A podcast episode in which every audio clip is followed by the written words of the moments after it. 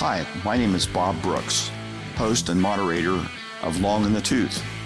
This is a podcast primarily for late career dentists who are interested in doing a great job with their practices currently and also in planning for a transition of their practices to new ownership in the future.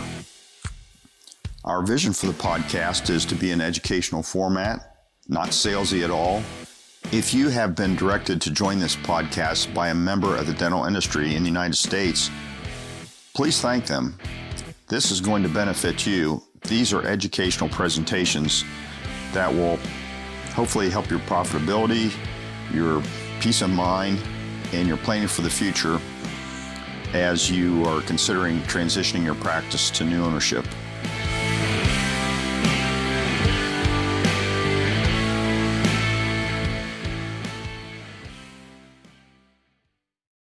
Hi, this is Bob Brooks with Long in the Tooth. We're pleased to have you with us for our final session here with Larry Chatterley, retired from CTC Associates.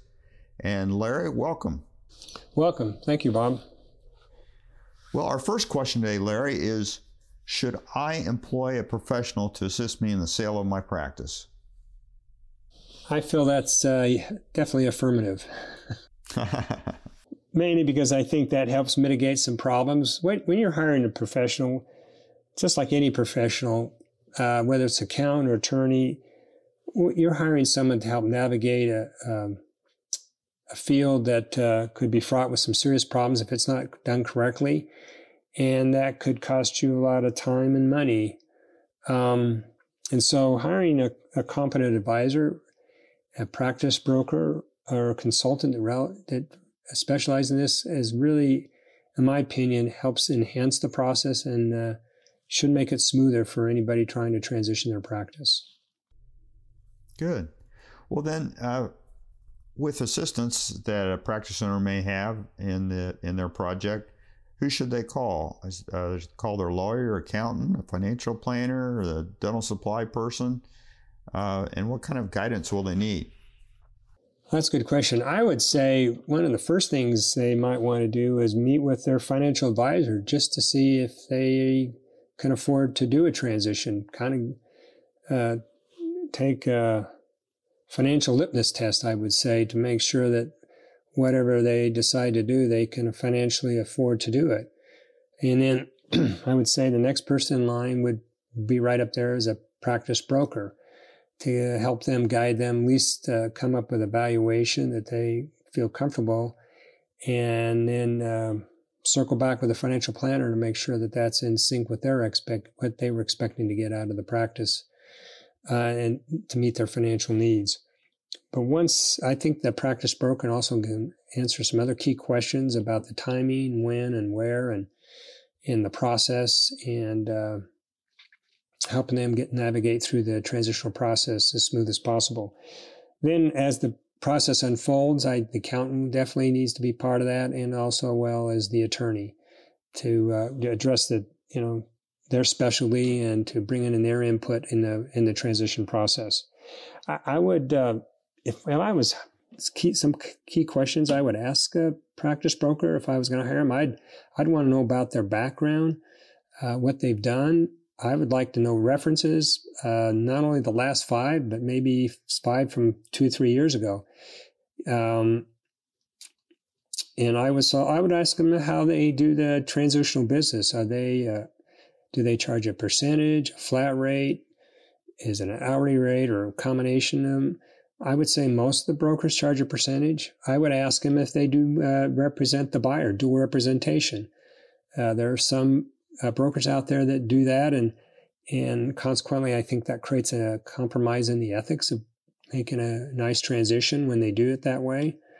Um, and so uh, I, I, think that they need to check that their sources. What I find a lot of sellers when they get references is they get references from other sellers. But if I was a seller, I'd want some references from the buyer. That tells me a lot about the character of the transition and how it was handled versus just always getting the seller side of the equation. Because many sellers get their paycheck and ride off in the sunset. So sure, they feel pretty good about it. But how the deal was handled, uh, a lot of valuable feedback can come from what, how the buyer, how they, how they felt the process went. So, getting the right team players involved, well, is um, can help you have a very uh, more enjoyable and less stress experience.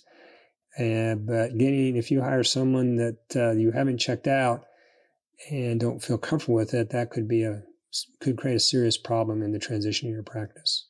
Well, thanks for sharing that. I might just add a little bit uh, to that. And as a uh, licensed real estate broker, I have the opportunity to sell real property, which I don't unless it's dental realty associated with practice sales. But I've shared with practice owners before if I had the opportunity to uh, list and sell a restaurant, for example, that we may be sitting in, this is all theoretical, and a buyer came up to me that wanted to purchase the restaurant that I had listed for sale.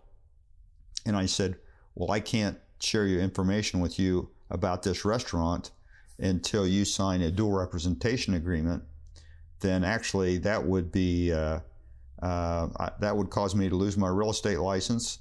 Uh, it may be considered a fourth degree felony and it's considered unethical, and I could receive a, a fine up to $1,000 per day uh, for that type of activity, requiring a buyer to sign a, a, dual representation agreement. So that's how it's viewed in real estate. And uh, I know you had just made a statement that uh, you didn't think that dual representation was uh, um, necessarily a good idea, and in some cases viewed as unethical. So I think that practice owners need to be aware of that to add on to that, Bob, as I would also say, make sure you read carefully the listing agreement. Uh, sometimes there's some things in that agreement have come back to haunt the seller that wasn't, it was in writing, but they never read it. And um, part of that, believe it or not, is the dual representation. It was in writing, but it wasn't verbally disclosed. So at least that's what some people have told me sometime in some cases. But there's some other caveats in there. We've had where listings where um, that if the at the end of the listing period, if some reason uh, the seller didn't talk to the broker, the broker didn't talk to the seller, it automatically renewed for another year. And uh, and I know in some cases the brokers wouldn't let the seller out of it, but just depends on the situation. But there there's some things that you should read, make sure that you're comfortable with when going forward. Yeah, I think it's always a good idea for uh, you know, legal counsel to be used uh, to read over documents that need to be reviewed to make sure that uh, everybody's got a clear understanding of what's going on. So, if uh, if I'm a practice owner and I need a professional to guide me, how much will it cost me to sell the practice? Well, I, I guess the question is, how much would it cost you not to hire them? you know, hopefully they max, hopefully they add value to the process that makes it worth it. It, you know, I would, the, the percentages vary based on uh, areas in the country, but typically I've seen 10%. Sometimes those percentages are changed downward if the practice is a lot larger. Um, but anyway, it's a fee for performance. I know some sellers have been reluctant to pay a percentage, but the the same time the buyer's taking i mean the broker's taking the risk of if he doesn't if he puts all the time in he may not get paid. So um, i've had some people say well why don't i just pay you an hourly rate? I said sure i get paid regardless whether the transition closes or not. I said do you want to take that risk? If i put in 50 hours it's so many dollars per hour then a lot of times the seller goes, Well, I'm not sure I'm comfortable with that. And I said, Well, then that's why most brokers do a fee for performance because then they, it's true, they probably get paid, paid a bit more, obviously more money than a flat rate or an hourly rate. But they, at the flip side, they take the risk of spending all that energy and time to make sure it comes to fruition on a timely basis.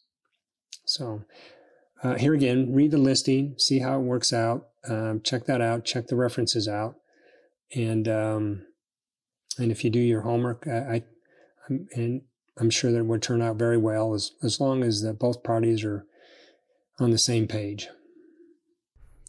Now, one issue that's related to uh, you know having a professional assistant in the sale of practice would be the un- unfortunate situation where uh, a practitioner has an unexpected uh, uh, disability occurs, or if they should die before a practice is sold and then it would be particularly good for uh, a spouse to be connected with uh, the advisors that have been established uh, in advance. Maybe you could speak to that, Larry. Yeah, that's been in unfortunate circumstances where we've had, I don't know how many, maybe a dozen so, where the seller passed away just before closing.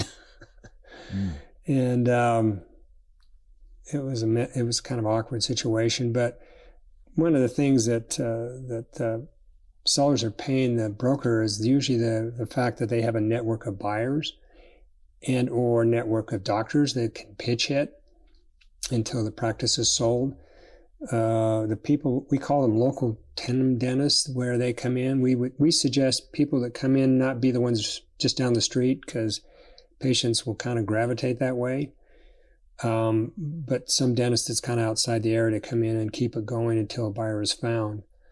Um, depending on where you are in the transition process, if you're just starting to plan this and you're a few years away, some people will add a codicil to their will, which states that the, the practice broker can immediately get on top of this as soon as possible because with a severe disability and or death, the perceived value drops quite a bit in a short period of time. So time is of the essence to get someone in there to keep it going sometimes we've been able to bring associate in that ends up buying the practice um, if we can bring someone in in a timely fashion. Um, so yeah, there there is a checklist for estate sales that we have there, um, and we can we can get you that article that you can put in your file if you want that for your for your spouse. Great. Larry, I think that's t- we've touched on all the items we had for this topic today on transition advisors. So thanks once again for your help and um, appreciate all the exper- wealth of experience that you have brought uh, as your time uh, with uh, CTC Associates. And if you could just remind us again uh, what states CTC uh, Associates serves, that would be great. Uh, we serve Idaho, Utah, Colorado, and New Mexico. Wonderful. Larry, thanks again for being with us. And uh, uh, if uh, any of our listeners have uh, questions, uh, would be interested in the resources that we have, they can email us through our uh, website at uh, longinthetooth.info or they can they can email us through office at longinthetooth.info. So uh, thanks again for joining us today, and we'll hopefully connect with you next time. Thank you. Appreciate it.